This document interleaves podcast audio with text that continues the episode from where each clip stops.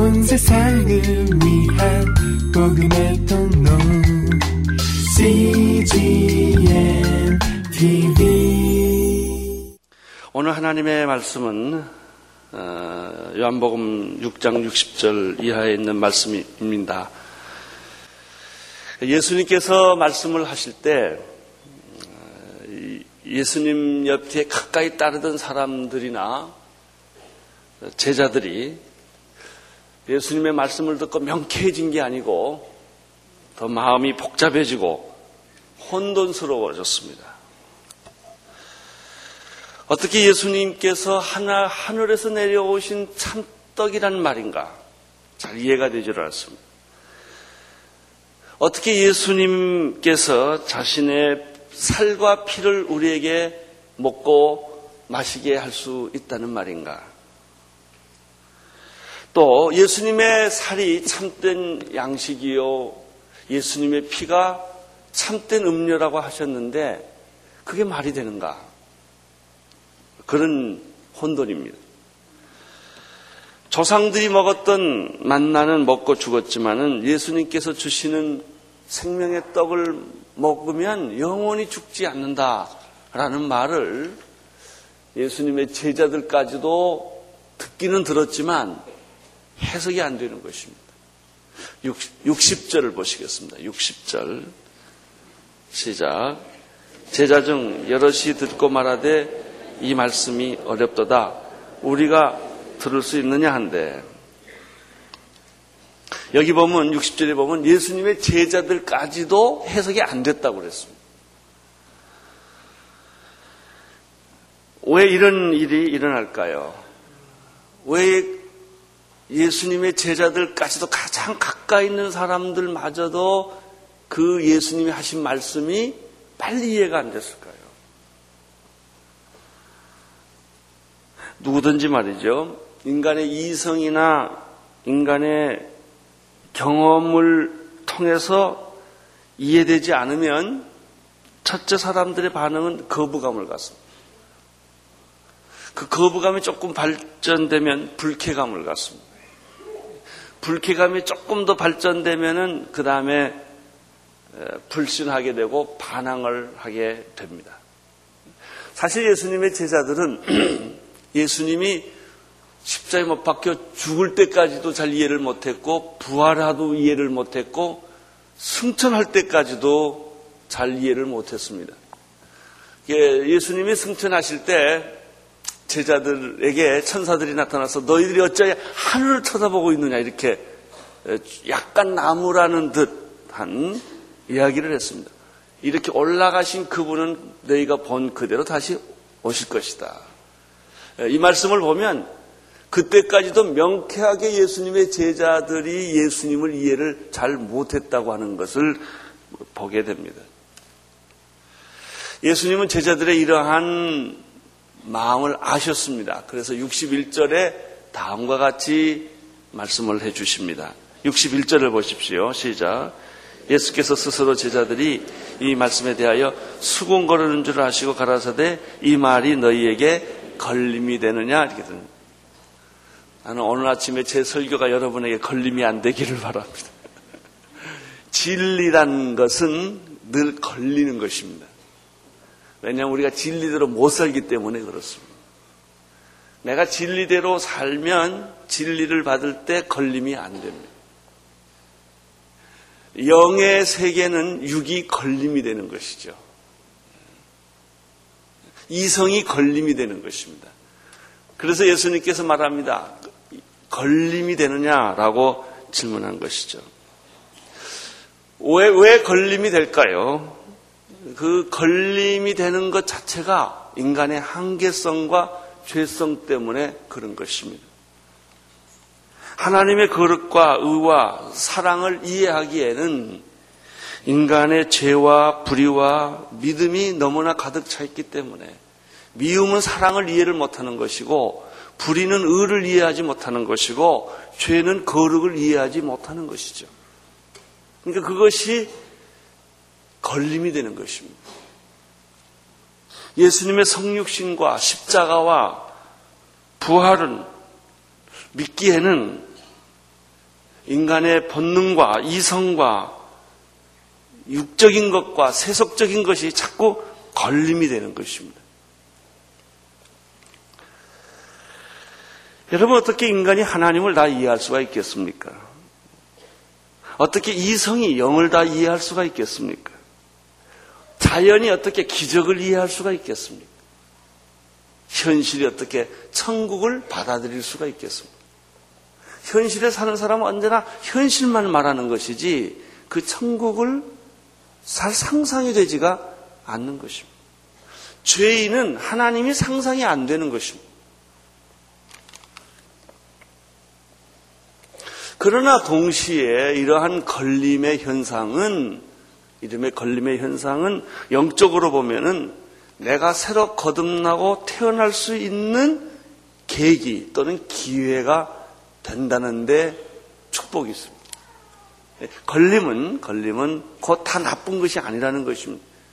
내가 이해하지 못하고 받아들이지 못하고 거부감을 가지고 불쾌감을 진리에 대해서 갖는 것은 오히려 그것이 이제 하나님의 그 영의 세계, 하나님의 말씀을 바로 이해하고 깨닫게 되는 계기가 될 수도 있다는 것이죠. 62절을 보십시오.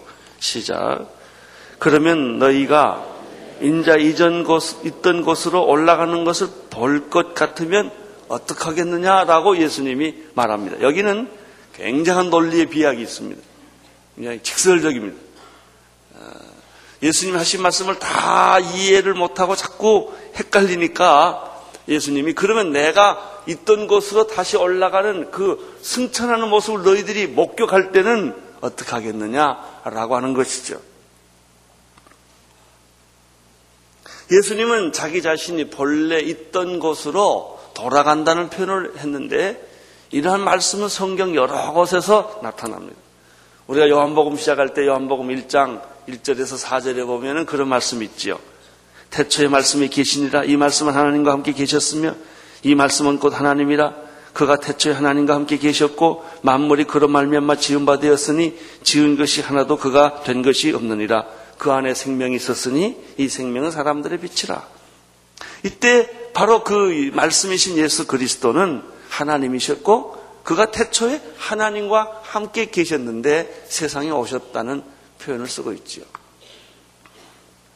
요한복음 1장 14절에는 말씀이신 예수 그리스도께서 육신이 되어 우리 가운데 거하심에 우리가 그의 영광을 보니 아버지의 독생자의 영광이요 은혜와 진리가 충만하더라. 예수님은 땅에 계셨지만 사실 그분은 하늘에서 오신 분이고 그가 인간이었지만은 그가 본래 하나님이었다는 사실을 이거 다 걸리는 얘기입니다. 또 빌립보서 2장 6절 이하에 보면 예수님의 본질에 대해서 이렇게 설명하고 있습니다. 그는 근본 하나님의 본체시나 하나님과 동동됨을 취할 것을 여기지 아니하시고 오히려 자기를 비워 종의 형체를 가져 사람과 같이 되었고 사람의 모양으로 나타나셨으니 곧 십자가에서 죽으신 분이다. 그분이 예수 그리스도이시다. 이렇게 되어 있습니다. 그러면 예수를 따르는 사람들이나 예수님의 제자들이 하나님을 말씀을 깨닫지 못하고 이 진리를 깨닫지 못하고 그렇게 수근거리고 뒤에서 말을 하는 까닭은 무엇일까요? 왜 그렇게 방황을 했을까요? 왜 그렇게 걸림이 되었을까요? 예수님은 그 이유를 63절에서 아주 명쾌하게 그 이유를 대답하고 있습니다. 63절을 보십시오. 시작. 살리는 것은 영이니 육은 무익하니라 내가 너희에게 이른 말이 영이요 생명이니라. 아주 63절은 굉장히 중요한 성경 구절입니다. 예수님은 이렇게 설명합니다. 그 이유가 간단하다. 예수님의 말씀은 인간의 말이 아니라는 것이지. 그것은 육의 말씀이 아니라는 것이죠. 따라서 인간의 육의 관점에서 육의 생각으로는 예수님이 하시는 말씀, 영의 말씀을 이해하거나 깨달을 수가 없다는 것입니다. 여기 보면 살리는 것은 영이니 육은 무익하니다라는 말은 무슨 육은 무익하다라는 육으로는 해석이 불가능하다. 이성으로는 해석이 불가능하다는 것이죠. 너희 본능으로는 해상이 해석이 불가능하다. 아무리 노력해도 해석이 되지 않는다라고 하는 것입니다. 왜 육으로 해석이 되지 않을까요? 왜 이성으로 하나님의 말씀이 받아들이거나 해석이 되지 않을까요? 우리가 하나님의 말씀 듣는 채널은 이성이에요. 우리가 육으로 듣는 것이죠. 그러나 육으로는 하나님의 말씀이 해석되지 않는다는 거예요. 왜 해석이 되지 않느냐? 어, 그것도 예수님이 지난번 요한복음 3장 5절에서 니고데모와의 대화를 통해서 이 얘기를 예수님이 이미 설명해 주셨습니다. 어, 지성인이요, 유대인의 관원이요, 종교적으로 아주 성숙했던 그 당시에 아주 그런 어, 누가 봐도 존경받을 만한 이 니고데모라는 사람이 예수님께 와가지고 대화를 하는 과정 속에서 예수님이 이렇게 말합니다. 당신은 거듭나야 합니다. 그때 니고데모가 이걸 못 알아들었어요. 아니 내가 이 나이에 어머니 뱃속에 어떻게 또 들어갔다가 나오면 육적으로 이해하는 거예요. 예수님이 그러한 반응을 하는 걸림이 된 명쾌하게 해석이 안 되는 니고데모에게 이렇게 대답을 하죠. 사람이 물과 성령으로 거듭나지 아니하면 하나님 나라에 들어갈 수 없느니라. 육으로 난 것은 육이요 성령으로 난 것은 영이니 내가 내게 거듭나야 하겠다 하는 말을 이상히 생각하지 말라. 자, 여기서 예수님이 대답한 게 육으로 난 것은 육이요. 육은 육을 해석할 수는 있어요. 이성은 이성을 해석할 수 있습니다. 이성은 지성을 해석할 수 있어요. 이성은 감성을 해석할 수 있습니다. 그러나 성령은 해석이 안 된다는 것이죠. 영은 어떻게 해석하느냐? 성령으로 난 사람만이 영을 해석하는 것이다. 라고 예수님이 말씀을 했죠. 우리가 이 말을 좀 더 이해하기 위해서 육이란 게 뭐냐 하는 것을 이해할 필요가 있습니다. 육이란 무엇입니까? 육. 육은 육이요라고 했는데 첫째 육은 내가 가지고 있는 이 육체를 의미하는 거예요. 육체는 무엇입니까? 물질이에요. 물. 우리가 땅에서 이 육이 왔고 죽으면 이 육체는 내 심장이나 내 오장육부나 내 피부나 내 뼈나 내 살 모든 이 육체라고 하는 물 것은 땅에 들어가면 흙이 되는 것이죠. 물질이에요. 그럼 육은 단순히 육체만 의미하느냐? 그게 아니고요. 이 인간은 동물과 달리 육체와 더불어 인간에게는 정신이라는 게 있습니다. 이것을 성경에서는 가끔 혼이라는 단어를 씁니다. 혼이 있다는 거예요. 정신이 있다는 거예요. 그러니까 인간이라고 말할 때는 이 육체와 정신, 혼을 다 통합해서 말하는 것이죠. 죽음이란 무엇입니까? 육체와 정신이 혼이 분리되는 것을 죽음이라고 말하는 것이죠.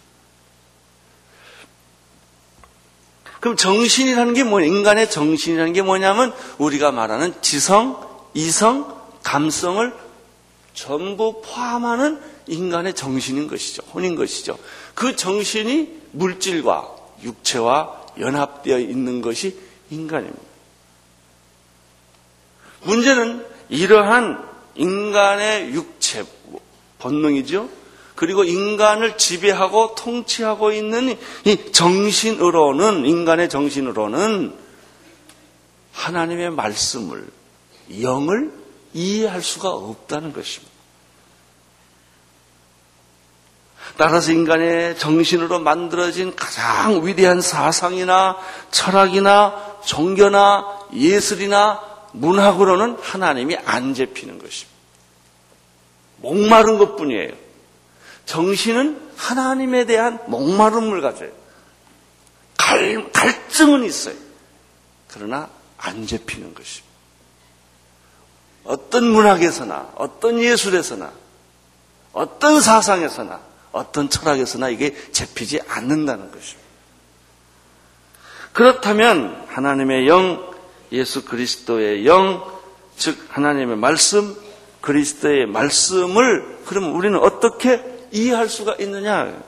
대답은 간단합니다. 내 육으로는, 정신으로는, 이성으로는, 감성으로는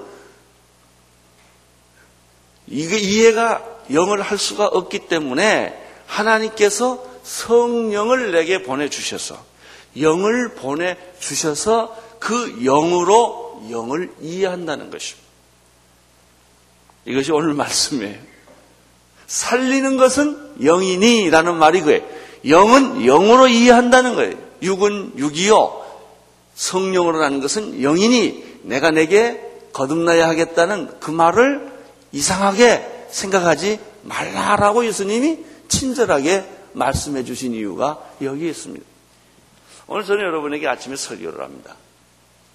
제 설교를 두 종류로 받으실 겁니다. 이성으로 육으로 받는 사람이 있고요. 영으로 받는 사람이 있어요. 이성으로 받는 사람들은 갈증을 느낄 겁니다.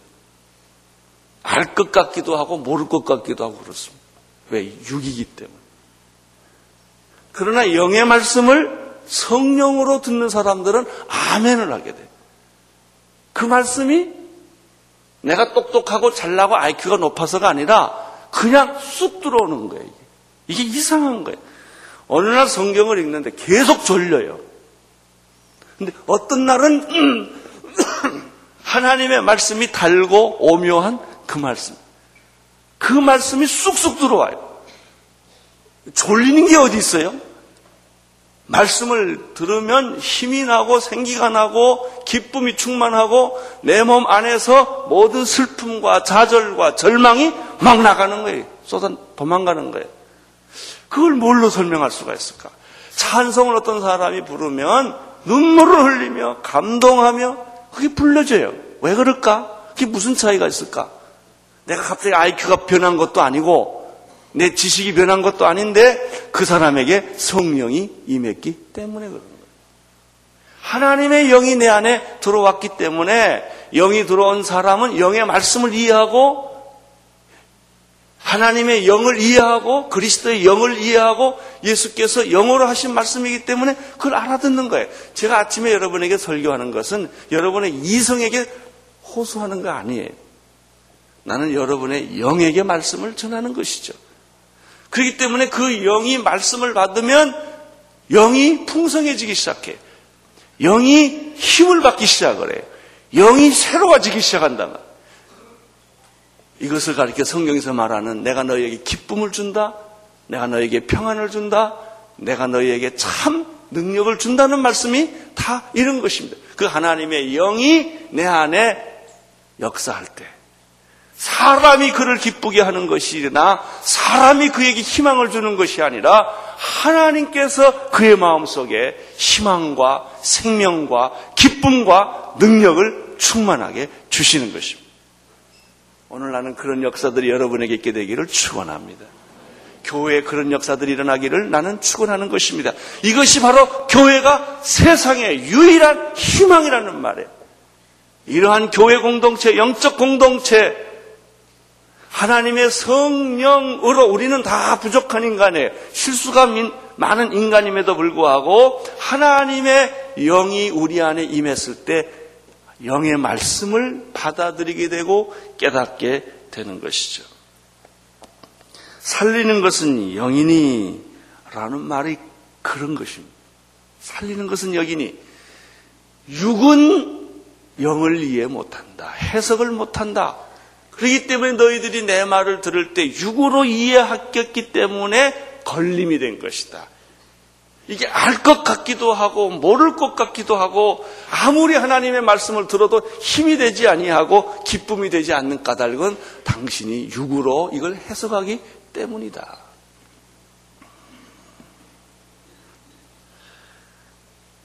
어, 로마서 8장 11절에 보면요. 아주 재밌는 말씀이 있습니다. 거기에 보면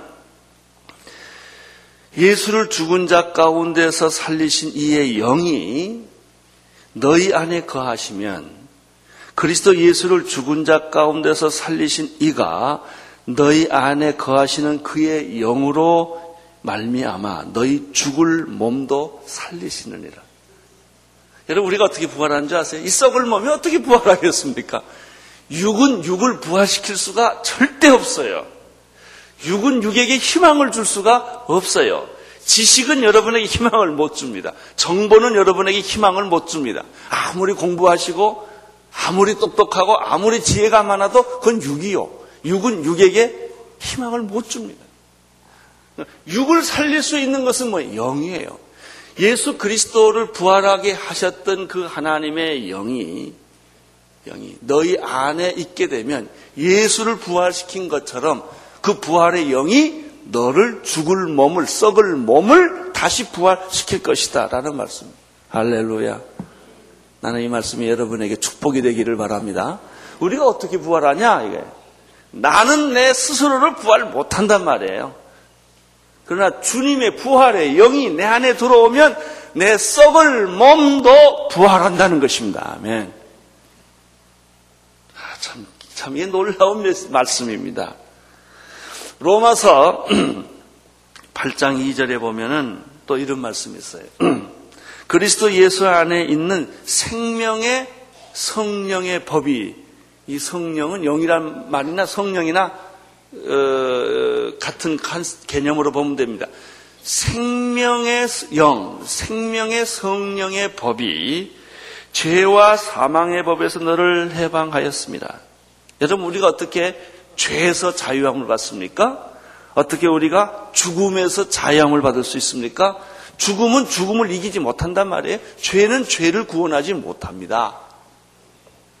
죄와 죽음을 죄와 죽음에서부터 내가 해방을 받을 수 있는 방법은 생명의 성령의 영이 생명의 법이 그 영이 내 안에 들어오면 빛이 들어오면 어둠이 몰라내는 것처럼 그 영이 내 안에 있는 죽음과 죄를 다 없애버린다는 것이죠.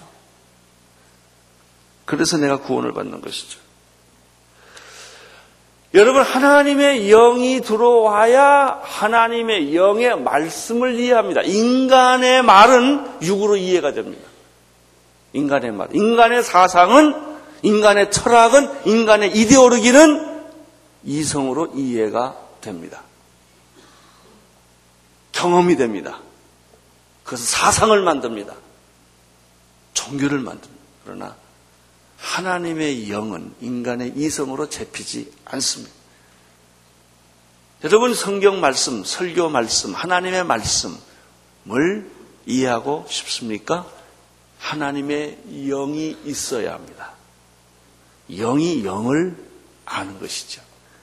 하나님의 영이 있을 때 우리의 썩을 몸도 죽을 몸도 병든 몸도 다시 부활하는 것입니다. 인간의 이성으로 과학으로 의술로는 죽을 몸이 살아나지 않습니다. 하나님의 영이 우리 안에 있을 때 죄와 사망에서 나를 해방시키시는 것입니다. 이것을 가리켜 살리는 것은 영이다. 라는 것이죠. 그런 결론은 간단합니다. 내 안에 영이신 성령을 주시는 그분, 예수 그리스도가 내 안에 계실 때 그리스도의 영이 나를 지배하게 되는 것이고 그리스도의 영이 내 안에 있을 때 이런 역사와 기적이 일어나는 것이죠. 이걸 가리켜 믿음이라고 그러는 거예요. 나는 오늘 예수님의 영이 여러분 안에 충만하기를 축원합니다. 그 영이 어둠, 죽음, 절망, 좌절을 몰아낸다는 것. 내가 하는 게 아닙니다. 누가 설득해서 하는 게 아니, 아닙니다. 하나님의 영이 내 안에서 그런 능력과 기적을 만든다는 사실을 오늘 믿으시기를 바랍니다. 그런데 이게 잘 믿어지지가 않습니다. 잘 믿어지지가 않습니다. 64절을 보십시오. 시작. 나 너희 중에 믿지 아니하는 자들이 있는데 아니 예수님이 설명해도 안 믿는 사람이 있는데 제가 설명한들 안 믿는 사람이 오직 많겠습니까? 너희 중에 예수님이 그랬습니다. 제자 중에 제자 중에 나를 따라오는 사람 날 좋아서 따라왔는데 날 좋아서 너희들이 집 버리고 다 따라왔는데 그 너희 중에 믿지 않는 사람 있다고 그랬습니다. 자, 64절 계속 보십시오. 이는 예수께서 믿지 않으냐는 자들이 누구며 자기를 팔자가 누군지 처음부터 하셨다. 지금은 어떨까요? 마찬가지예요. 저는 여기에서 내가 참 예수를 왜 이렇게 믿고 목사까지 됐나 참 신비스러워요. 아니 여러분이나 나나 별다를 게 뭐가 있겠습니까? 다, 다 그렇고 그렇고 살아온 사람인데 어쩌자고 제가 목사가 돼서 이렇게 설교하는 입장에 서 있고 세상에 그 수많은 사람들이 다 밖에 있는데 그것도 어둠을 물리치고 새벽까지 여기 와서 예배 드리는 게 이게 누가 이걸 이렇게 하, 게 했겠습니까? 65절을 보세요. 시작. 또 가라사대 이러함으로 전에 너희에게 말하기를 내 아버지께서 오게 하여 주시지 아니하시면 누구든지 내게로 올 수 없느니라. 우리는 또다시 하나님의 섭리, 선택, 그리고 불가항력적인 그분의 은혜에 부딪히게 됩니다. 인생은 설명할 수 있는 것보다 설명할 수 없는 게 더 많습니다. 보이는 것보다 보이지 않는 것이 많습니다. 잡히는 것보다 잡히지 않는 것이 많습니다. 하나님이 나로 하여금 이끌어 주시 아니하셨다면 나는 올 수가 없었다. 확실히 내가 예수 믿게 된 것은 신비스러운 일입니다. 구원받은 것도 신비스러운 것입니다. 그것은 하나님의 해석할 수 없는 은혜입니다. 왜 나는 하나님을 이렇게 알게 되었고, 하나님의 은혜에 눈물을 흘리게 되었고, 하나님의 은혜에 내 몸을 의탁하게 되었나? 그렇지 않는 사람도 많은데, 이 문제로 돌아오는 거예요. 이 문제로. 66절을 보십시오. 시작. 이러므로 제자 중에 많이 물러가고 다시 그와 함께 다니지 아니하느라. 많은 사람들은 예수께 나와 기적도 보고 말씀도 듣고 떡도 먹고 배불리 먹었습니다. 그렇다고 다 예수님을 따라다녔냐? 여러분, 교회 나왔다고 다 구원받느냐? 그렇지 않습니다. 나왔다가 내년에 떠날 사람도 있고요. 내 후년에 떠날 사람도 있어요. 반대로 전혀 구원의 가능성이 없는데 정말 하나님하고 원수지간처럼 생각하고 살았던 사람도 있는데 그 사람이 생각지도 못하게 예수께 돌아오고 눈물을 흘리고 회개하고 변하는 사람이 있다는 것이죠. 저는 이번에 일본에 아, 여행을 어, 한 것이 굉장히 지금 몇 주째 지금 저의 마음을 사로잡고 있어요. 왜냐하면 그 두 사람의 간증 때문에 그래. 60세 난 어떤 분.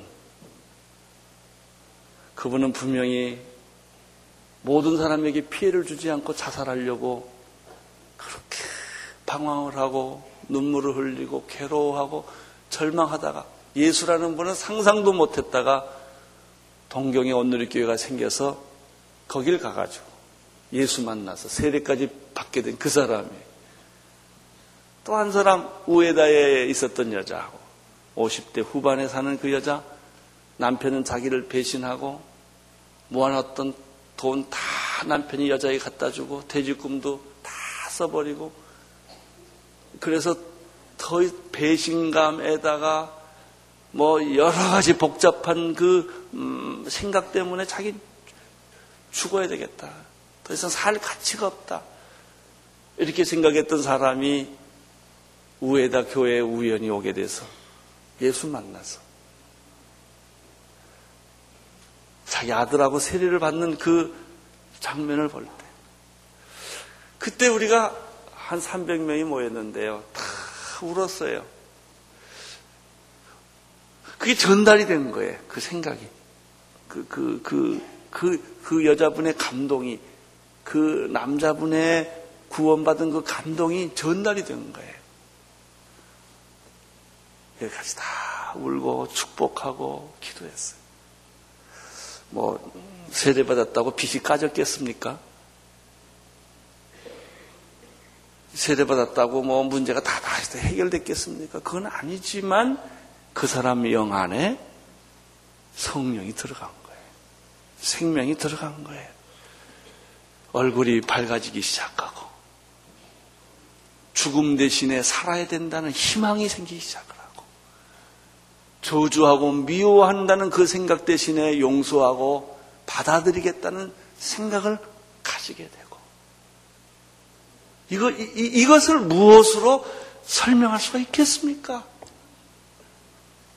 하나님의 은혜입니다. 하나님의 은혜입니다. 살리는 것은 영이니 육은 무익하니라.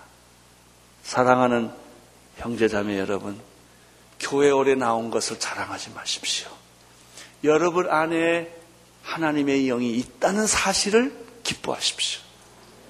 예수 그리스도가 여러분의 주인이시고 그분의 영이 내 안에 있으므로 내가 영의 말씀을 듣고 내가 죽을 몸도 다시 살아날 것이며 죄와 죽음에서 내가 해방되었다는 이 놀라운 은혜와 감격 이것을 여러분이 오늘 이 아침에 누릴 수 있게 되기를 축원합니다. 이제 그것이 내 안에 있으면 공부하는 사람에게는 학자의 영감을 줄 것이고 예수라는 사람들에게는 작품을 만들 것이고 글을 쓰는 사람은 위대한 글을 쓰게 될 것이고 일하는 사람에게는 일하는 축복을 주실 거예요. 그 힘이 그 영의 힘이 살리는 것은 영이니 육은 무익하니라. 여러분 이성이나 여러분의 인간의 정신으로 여러분의 삶을 이끌어가지 않게 하십시오. 하나님의 말씀이, 하나님의 영이 여러분의 삶을 이끌어가게 하십시오. 그때는 상상할 수 없는 하나님의 은혜와 축복이 여러분에게 넘치게 될 것입니다. 온 세상을 위한 복음의 통로 CGM TV